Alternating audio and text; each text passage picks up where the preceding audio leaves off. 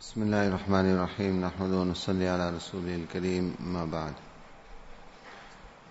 وعن أبي هريرة رضي الله تعالى عنه أن رسول الله صلى الله عليه وسلم قال ما نقصت صدقة من مال وما زاد الله عبدا بعفو إلا عزا وما تواضع أحد لله إلا رفعه الله. رواه مسلم. Continuing with the hadith, the discussion we began yesterday, Abu Huraira radiallahu ta'ala is the narrator. Rasulullah sallallahu alayhi wasallam said, as we mentioned in the introduction of this hadith, that these are amongst those ahadith in which Rasulullah sallallahu alayhi wasallam illustrates before us what we call sunnatullah, Allah's sunnat. And from this we learn the consequence or in this case the great benefit of three actions, three choices which we can take. These three choices are such that outwardly the ramifications appear to be not in our interests. Appear, you appear to be losing out. This is what society is telling us, our logic may be telling us, what we perceive in front of us also may be telling us. But on the contrary, we have the promise of Allah's Rasul sallallahu alayhi wasallam that do this even though it appears that you are losing out, but there can only be great benefit in it. The first of these, which we discussed in great detail yesterday, Allah's Rasul sallallahu alayhi wasallam said, "Ma naqasat sadaqatun min mal." When a person gives charity, as we mentioned, outwardly it appears as if your wealth is diminishing, getting less. Yet Rasulullah ﷺ said, the wealth of no person diminished through charity. Through sadaqah. In fact, Allah subhanahu wa ta'ala, وَمَا أَنفَقْتُم مِّن شَيْءٍ فَهُوَ يُخْلِفُهُ وَهُوَ خَيْرُ الرَّازِقِينَ Whatever you will spend in the way of Allah subhanahu wa ta'ala, Allah will give you back in return. And Allah is the best of providers. So we have to have this conviction. Shaitan will promise you poverty, shaitan will promise you loss. But in spending in the way of Allah, in not holding on to the wealth, Allah Ta'ala guarantees that Allah subhanahu wa ta'ala will give it back to us. That is, one is the apparent loss will be compensated by the barakah and blessings which Allah subhanahu wa ta'ala will place in one's earnings if one will be generous and spend in the way of Allah subhanahu wa ta'ala. Over and above that we find sadaqah, other benefits. Dawu mardakum bis sadaqah. Nabi Sallallahu said, treat your ill through sadaqah. By person spending, from this we learn musibat, calamities are averted. Allah Ta'ala's help will come, particularly in the curing of ill of those who are weak and infirm amongst us. Du'as will be accepted by Allah subhanahu wa ta'ala. Conditions will change. We will be in the protection of Allah subhanahu wa ta'ala. So many multitudes of benefit. So spend in the way of Allah, there can never ever be loss. The second, وَمَا زَادَ اللَّهُ عَبَدًا بِعَفْوٍ إِلَّا عِزًّا Confrontation and conflict.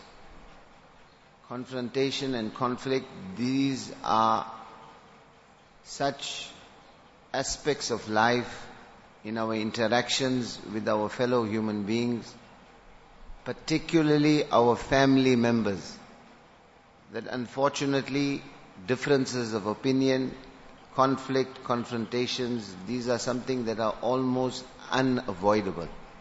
It is definitely going to occur. Now we have a choice. One is to take the short end of the stick. Short end of the stick means what? Avoid the conflict. Avoid the temptation to demand your right. If you have perceived that you were wronged in any way, then your instinct is what? Instinct is retribution. Instinct is to demand your right. Instinct is to get revenge. This is natural, part of the human psyche, human nature. What does Rasulullah teach us? That in this context, for example, Aisha radiallahu ta'ala anha, when she was asked about the akhlaq and character of Rasulullah sallallahu alayhi wasallam, she said, "Man taqama an-nabiy sallallahu alayhi wasallam li nafsihi." In his entire life, Rasulullah sallallahu alayhi wasallam, for any wrongs that were done to him, he never sought revenge. He never demanded his right.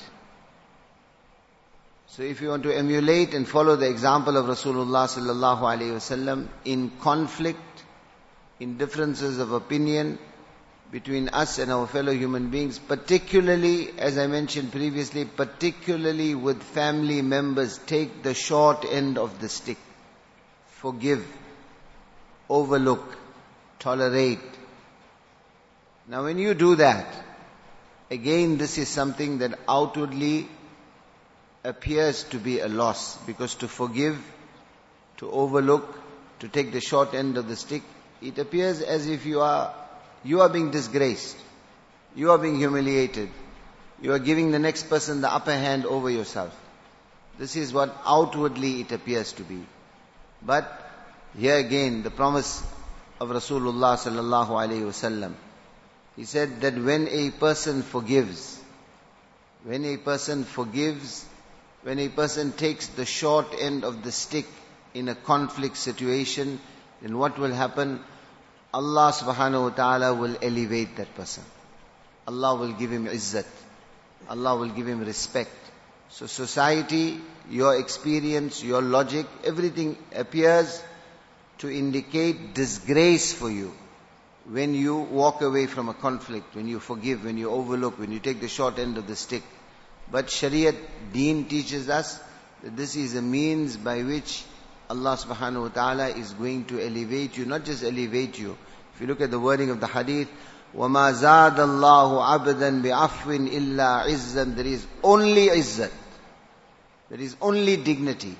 There is only honor. There is only status when you will forgive.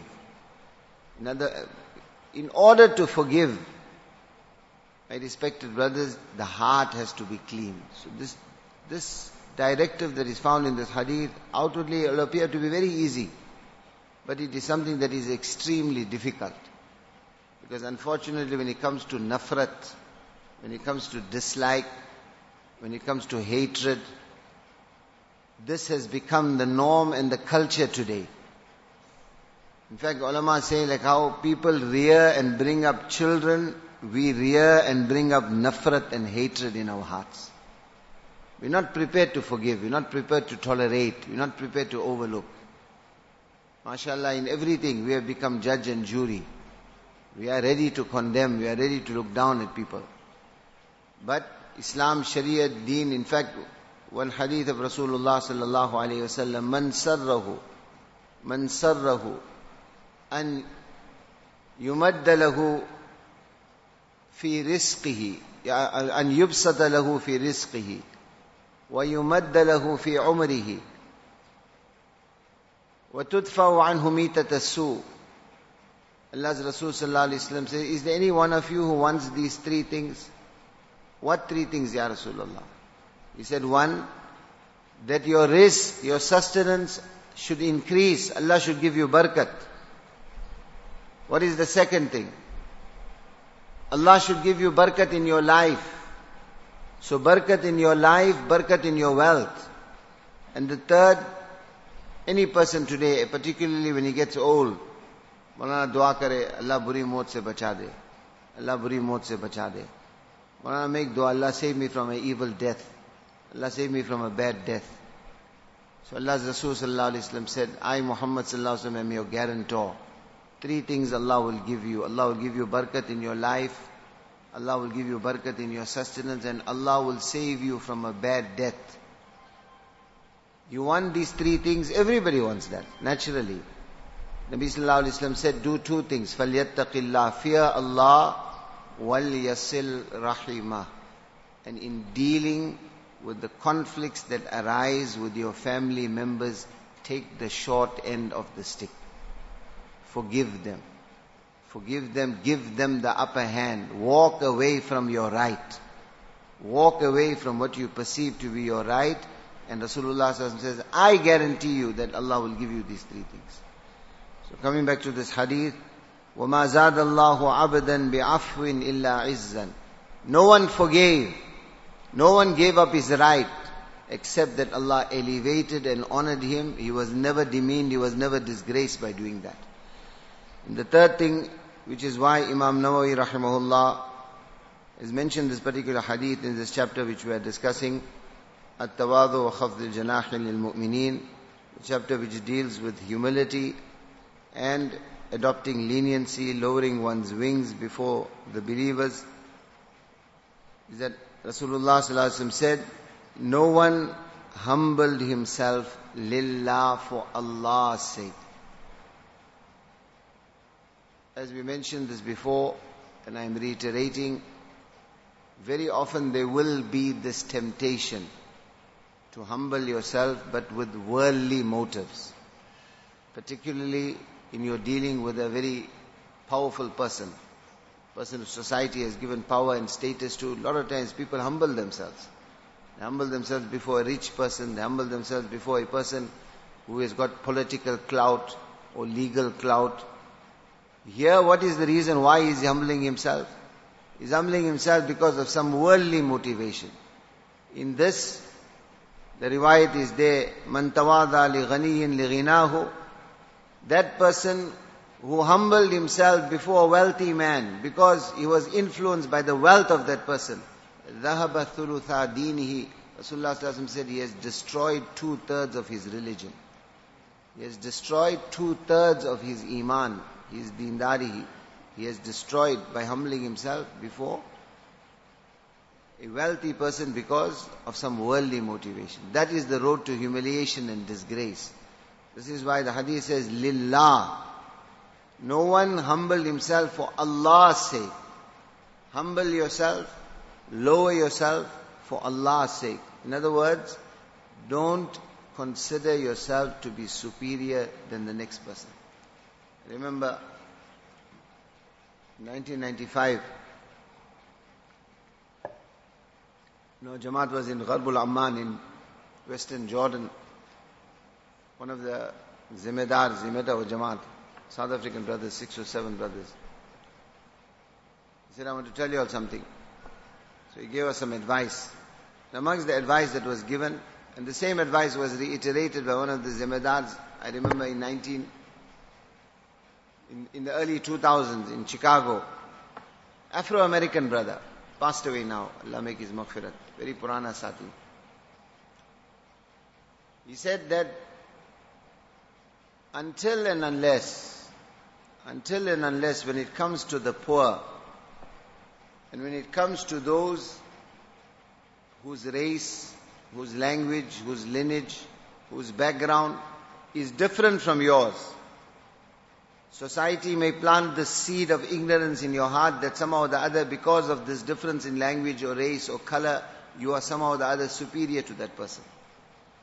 He says, until and unless you don't consider yourself to be inferior to the poor and those you come into contact with, and until and unless you don't bring yourself down to their level, that they consider you to be one of them and you have genuine love for them in your heart, till that time, Allah will never use you as a means of their hidayah to them coming closer to Deen. So this quality of tawadu is something that is very, very, is extremely important. That we humble ourselves break down this concept or idea from the heart that somehow or the other we are superior to others. अपने आप को like उलमा इकराम से अपने आप को मुत्तहम समझना अपने आप को मुत्तहम समझना always consider yourself to be guilty and others to be innocent have good opinions about them and become doubtful about yourself unfortunately we've turned it the other way around we've got the best of opinions about ourselves and we are doubtful about the motivations of everybody else. He's doing it out of pride, He's doing it because of this, He's doing it because of that, and mashallah, me, I'm doing it because I'm doing it for Allah's sake. Whereas the reality is that to be the other way around. So coming back to this hadith, Rasulullah ﷺ says, وَمَا تَوَاضَ أَحَدٌ لِلَّهِ You will never humble yourself, humiliate yourself. You will never bring yourself down for Allah's sake, except rafa'ahullah, except that Allah will elevate you. Allah will place your love in the hearts of people. Allah will place your dignity in the hearts of people.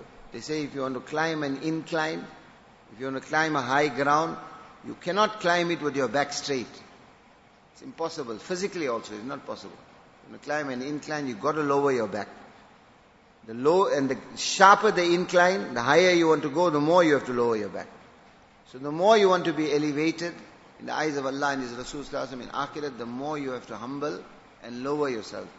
So outwardly, you are taking the short end of the stick. Outwardly, you're humbling yourself, you're lowering yourself, you're demeaning yourself. Yet Rasulullah said, no one ever did this for Allah's sake. That's the condition, for Allah's sake. There has to be with no worldly motivation. Illa rafa'ahullah, except that Allah subhanahu wa ta'ala elevated and honored such a person. Subhanallah.